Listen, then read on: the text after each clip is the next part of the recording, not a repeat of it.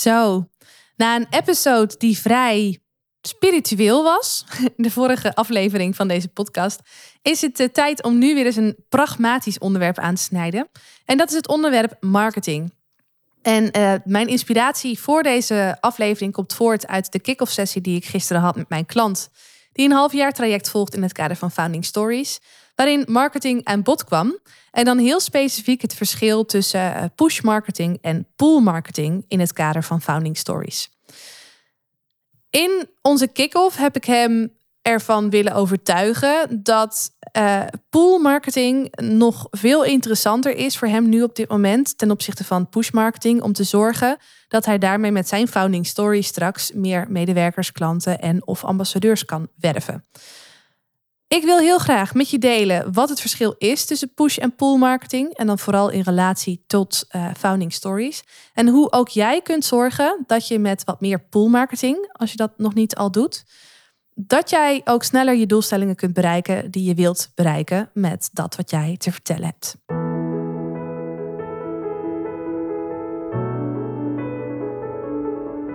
Mijn naam is Marije Wielenga. Is presenteren voor jou van essentieel belang om succesvol te zijn? Zakelijk, publiekelijk of persoonlijk? Dan is deze podcast Stralen Presenteren voor jou. Als Nederlands kampioen in speechen daag ik je uit om boven de saaie zakelijke presentatiestandaard uit te stijgen. En meer dan dat nog, om boven je eigen standaard uit te stijgen. Blijf luisteren om te leren hoe.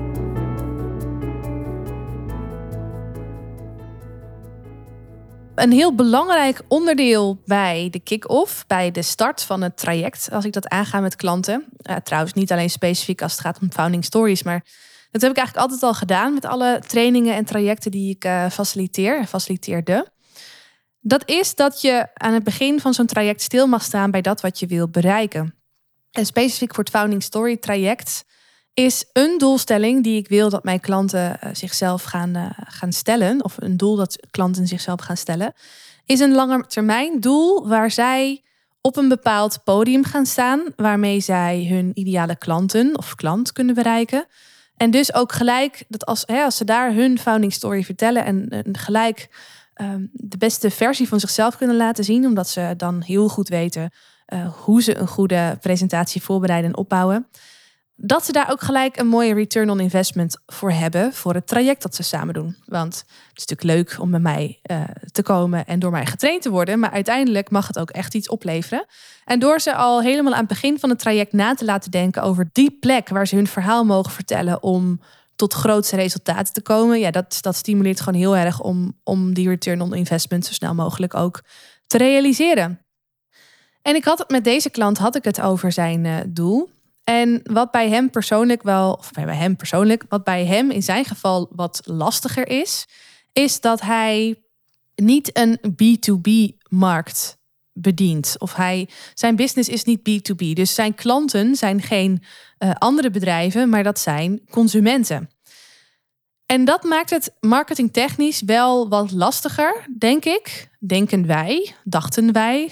Zo bedachten we in onze sessie gisteren om dan uh, zo'n doel te stellen waarbij je gelijk kunt zeggen van hé, hey, als ik één of twee klanten daaruit ophaal, dan heeft de investering al, heeft, zich, heeft zich al terugverdiend. Want ja, een consument, je kunt je voorstellen dat als een consument iets afneemt, ja, dat, dat zijn relatief kleine bedragen op het grotere geheel. Bij afname naar consumenten gaat het vaak om een massa die verkocht mag worden. Eh, denk even aan de, ehm, aan de HEMA bijvoorbeeld. Nou, de HEMA heeft natuurlijk, uh, weet ik veel, wel duizenden artikelen daar in die winkel liggen. Als de HEMA opeens twee meer artikelen verkoopt, ja, dat gaat niet gelijk het grote verschil maken. Anderzijds, als HEMA het voor elkaar krijgt om een heel nieuwe doelgroep naar de HEMA te trekken, die anders naar de, uh, weet ik het, de ethos ging. En alles wat ze normaal gesproken bij de ethos kochten, opeens bij de HEMA gaan kopen, ja, dan gaat het verschil maken.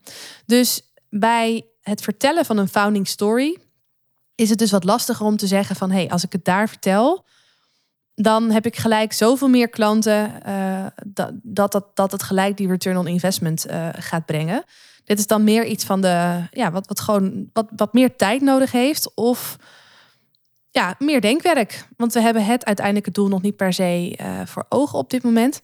Alleen waar ik naartoe wil, is dat in dit gesprek over dat podium, die stip op de horizon waar we naartoe gaan werken, ook ter sprake kwam dat hij nu al regelmatig gevraagd wordt bij netwerkbijeenkomsten of zelfs voor evenementen om iets te vertellen over zijn bedrijf. Zijn bedrijf is de afgelopen jaren enorm gegroeid, dus wordt ook steeds meer gezien als een, ja, een, een voorbeeld, als een, als een, als een inspirerend uh, verhaal op zich.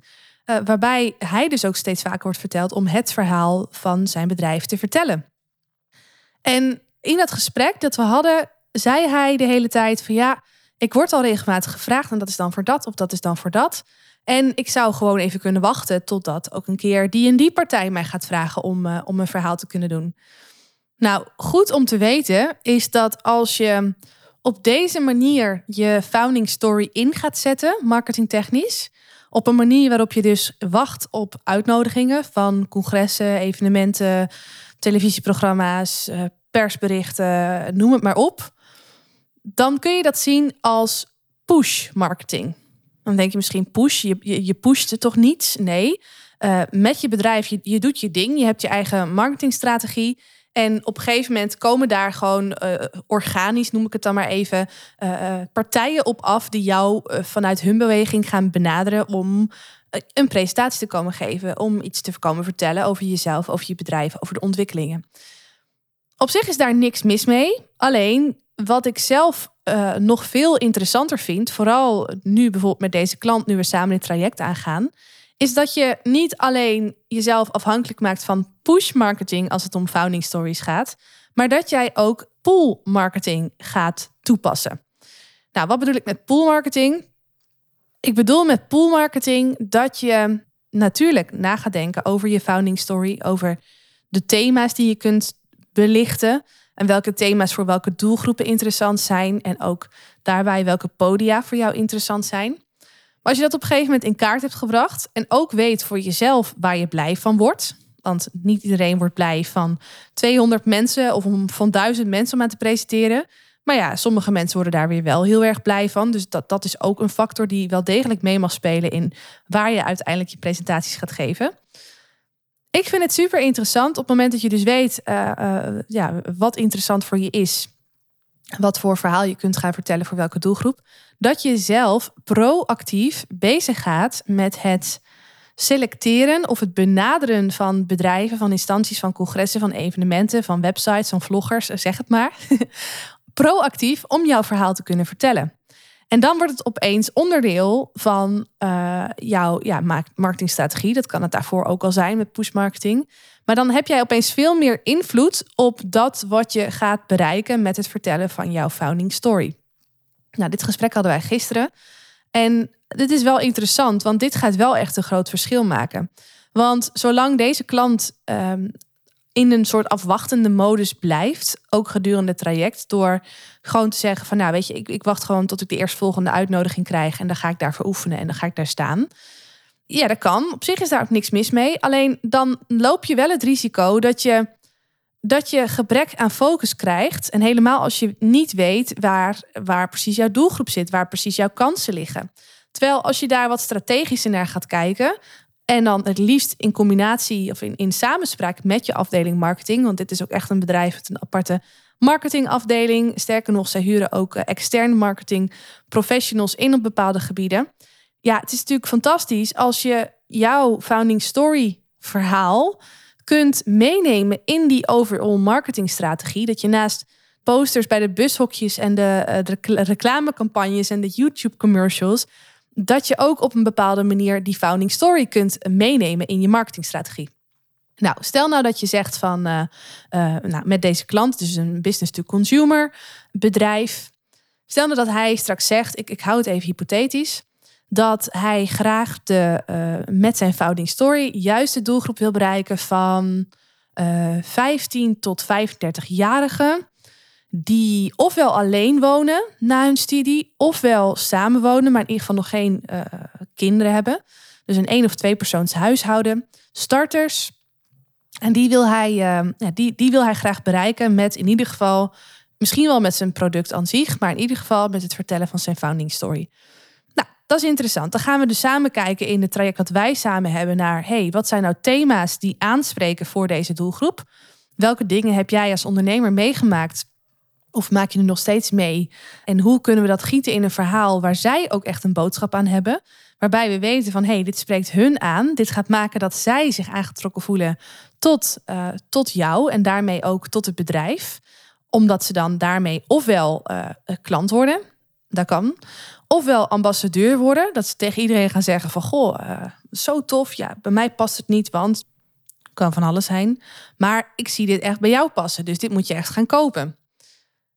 Dat is wat je wil. Dat je dus uh, dat je met de juiste thema's de juiste mensen aanspreekt. Maar het kan ook zijn dat je onder die doelgroep niet op zoek bent naar klanten of ambassadeurs, maar naar medewerkers. Nou, ook dan is het interessant om te kijken van hey, uh, hoe kan ik iets vertellen over bijvoorbeeld de cultuur van mijn bedrijf, de elementen daarvan, die deze doelgroep heel erg aanspreken, waarmee ze interesse krijgen om bij mij te komen werken.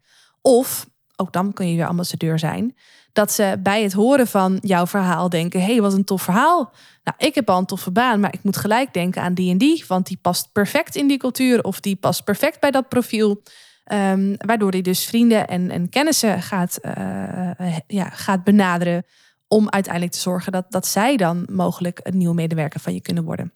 Dus uh, goed om te bepalen voor welke doelgroep je je founding story in wil zetten. Goed om te bepalen welke thema's daarin uh, interessant zijn. En dan is het natuurlijk de volgende stap om te kijken met je marketingteam. Wat zijn nou de plekken waar deze mensen komen? En wat zijn nou de plekken waar dan ook gelegenheid is om te kunnen spreken? Misschien zijn dat evenementen, misschien zijn dat congressen, maar dat, dat kunnen ook weer, nou, kan het ritje wel weer opnieuw opnoemen. Dat kunnen ook weer websites zijn, vloggers zijn, um, podcasts zijn. Het, het kan echt van alles zijn. En op het moment dat, dat, dat je dat dan weet, hè, als team, als marketingteam en als founder, kan zo'n marketingteam, of kun je misschien wel zelf, even afhankelijk van de grootte van je bedrijf en dat wat jij, waar jij je mee bezig wil houden in het bedrijf, uh, kun je proactief die, die, die evenementen, congressen, die, die plekken gaan benaderen en voorstellen om je verhaal te doen. En daarmee kun je jezelf als doel stellen van nou, dit jaar wil ik op uh, vijf verschillende plekken in ieder geval, hè, die passen bij, bij onze strategie, bij die marketingstrategie, wil ik als founder mijn verhaal vertellen. Dan ben je dus heel duidelijk bezig met, uh, met pool marketing. Dan ga jij zelf uh, proactief opdrachten naar je toe trekken. Dat is wat ik dus bedoel met pool. En dan wordt het interessant, want dan weet je, ja, even afhankelijk van, van waar je zelf staat in het bedrijf en hoeveel ervaring je op wil doen, dan weet je als je niet te veel tijd kwijt wil zijn met, uh, met dit vertellen, omdat je gewoon ook hiernaast nog van alles te doen hebt. Nou, dan weet je van, nou, oké, dan ga ik dus in ieder geval uh, dit jaar bij die vijf uh, plekken zijn om het verhaal te vertellen. Maar stel dat je zoiets hebt van, nou, weet je, ik, ik, ik praat nog niet zo heel erg veel, of ik heb genoeg ruimte, of ik vind het hartstikke leuk om te doen, of zeg het maar. mogen er ook meer dan vijf zijn? Dan kun je ook zeggen, moeten er in ieder geval die vijf zijn. En daarnaast ga ik gewoon wachten totdat er inderdaad vanuit het stukje push marketing, uh, wat er op mij afkomt, uh, waar ik me blij bij voel, waar ik gewoon uh, nog wat meer meters ga maken op het gebied van presenteren. Dit was wel even een, een nieuwe gedachtegang, in ieder geval voor deze klant.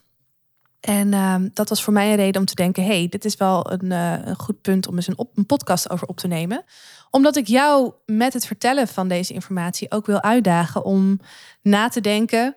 Um, niet alleen van hey, ik zou het wel tof vinden om een keer door die en die instantie te worden gevraagd. Maar ook voor jezelf eens na te denken van hey, als ik nou kijk naar mijn ideale doelgroep. En als ik nou kijk naar thema's waarover ik kan vertellen, die bij mij passen, die bij het bedrijf passen. Um, die ik dus kan verwerken in een presentatie om die doelgroep te binden en te boeien. Wat zouden dan plekken zijn waar ik dit verhaal graag zou willen doen? En welk van die plekken, van die gelegenheden, kun jij zelf proactief benaderen om er gewoon te gaan staan? Want dan, ja, dan ben je niet zo afhankelijk van of andere mensen naar jou toe komen. Nee, dan, dan kun je gewoon zelf het initiatief in handen nemen. En daarmee kun je nog wel eens veel meer succes hebben dan dat je gewoon even achterover gaat leunen en gaat wachten totdat mensen naar jou te komen. Ondernemerschap vraagt ook dat je gewoon zelf uitreikt naar mensen, dat je zelf proactief bent, dat je zelf misschien een beetje brutaal bent. En ik weet zeker uh, dat als jij een goed verhaal hebt en helemaal als je het gewoon goed hebt doordacht qua thema uh, en qua doelgroep en je hebt gewoon iets interessants te bieden, dat, uh, dat, dat de meeste evenementen, congressen zijn daar alleen maar blij mee. En weet je, nee heb je, ja kun je krijgen. En misschien krijg je het ene jaar nog een nee en is het het andere jaar opeens een, uh, een ja. Ik spreek ook wel eens ondernemers die, die, die dan bij me komen van... oh, help me Rijen, ik heb, ik heb dan en dan een presentatie bij dat en dat congres. En voor jouw beeldvorming, dat was het congres waar ik twee jaar geleden zelf nog zat... met het idee van, oh, het zou wel heel tof zijn als ik hier zelf een keer zou zitten. En hey, nu is het moment daar dat ik, uh, dat ik daar gewoon sta. Ofwel omdat ze hebben afgewacht totdat het congres hun vroeg... ofwel omdat ze zelf proactief de, um, de organisatie hebben benaderd... Uh, help me. Ik wil nu het verhaal goed gaan vertellen. Ja, dat kan natuurlijk ook. Maar dit is gewoon een heel mooi, mooi voorbeeld van hoe je zowel uh, uh, push marketing kunt inzetten, als ook wel juist heel proactief zelf aan de slag kunt gaan om opdrachten naar je toe te trekken. Om zo te zorgen dat je, ja, dat je gewoon nog sneller de doelen haalt die je voor ogen hebt met het vertellen van jouw founding story. Want nogmaals, ik ben er wel heel erg voor. Het mag leuk zijn om te presenteren. En je mag er goed in zijn en, en gewoon veel plezier in hebben. Maar ja, als coach daarin wil ik toch nog wel die extra dimensie toevoegen. Dat je ook gaat kijken hoe je kunt zorgen dat met dit verhaal je ook echt meer klanten, medewerkers en of ambassadeurs aan jezelf kunt binden. Ik ben benieuwd in welke mate jij op dit moment al zelf proactief gelegenheden contacteert met de vraag: joh, zal ik eens een mooi verhaal bij je komen vertellen? En uh, hoe dat je bevalt. Maar het kan ook zijn dat jij zo iemand bent, wat ik je vergeef, want dat hoor ik dus heel veel. Die denkt, joh, ik zou daar en daar en daar wel willen staan. Maar weet je, ik wacht gewoon totdat ze zelf naar me toe komen. Waarmee je alsnog wel leuke spreekopdrachten kan hebben. Hè? Dat, dat, zal ik echt niet ontkennen. Want uh, ja, je kunt echt verrast worden door de gelegenheden waar je gevraagd wordt. Maar waarin je misschien als je dit zo hebt geluisterd, tot de conclusie moet komen dat je toch wel wat strategischer en proactiever kan staan in het delen van je verhaal om zo te komen tot, uh, ja, tot het behalen van je doelstellingen op het gebied van uh, meer klanten, meer ambassadeurs of meer medewerkers. Laat het me even weten, ik ben heel erg benieuwd en uh, graag weer tot de volgende episode. Is deze podcast waardevol voor je? Abonneer je dan op mijn kanaal om geen aflevering te hoeven missen. En als je dan toch bezig bent, geef je hem ook even 5 sterren via Apple Podcasts. Zou ik echt enorm waarderen. Dankjewel. Onthoud, je drinkt niet door met woorden, maar wel met het gevoel dat je de ander geeft. Tot de volgende aflevering. Doeg!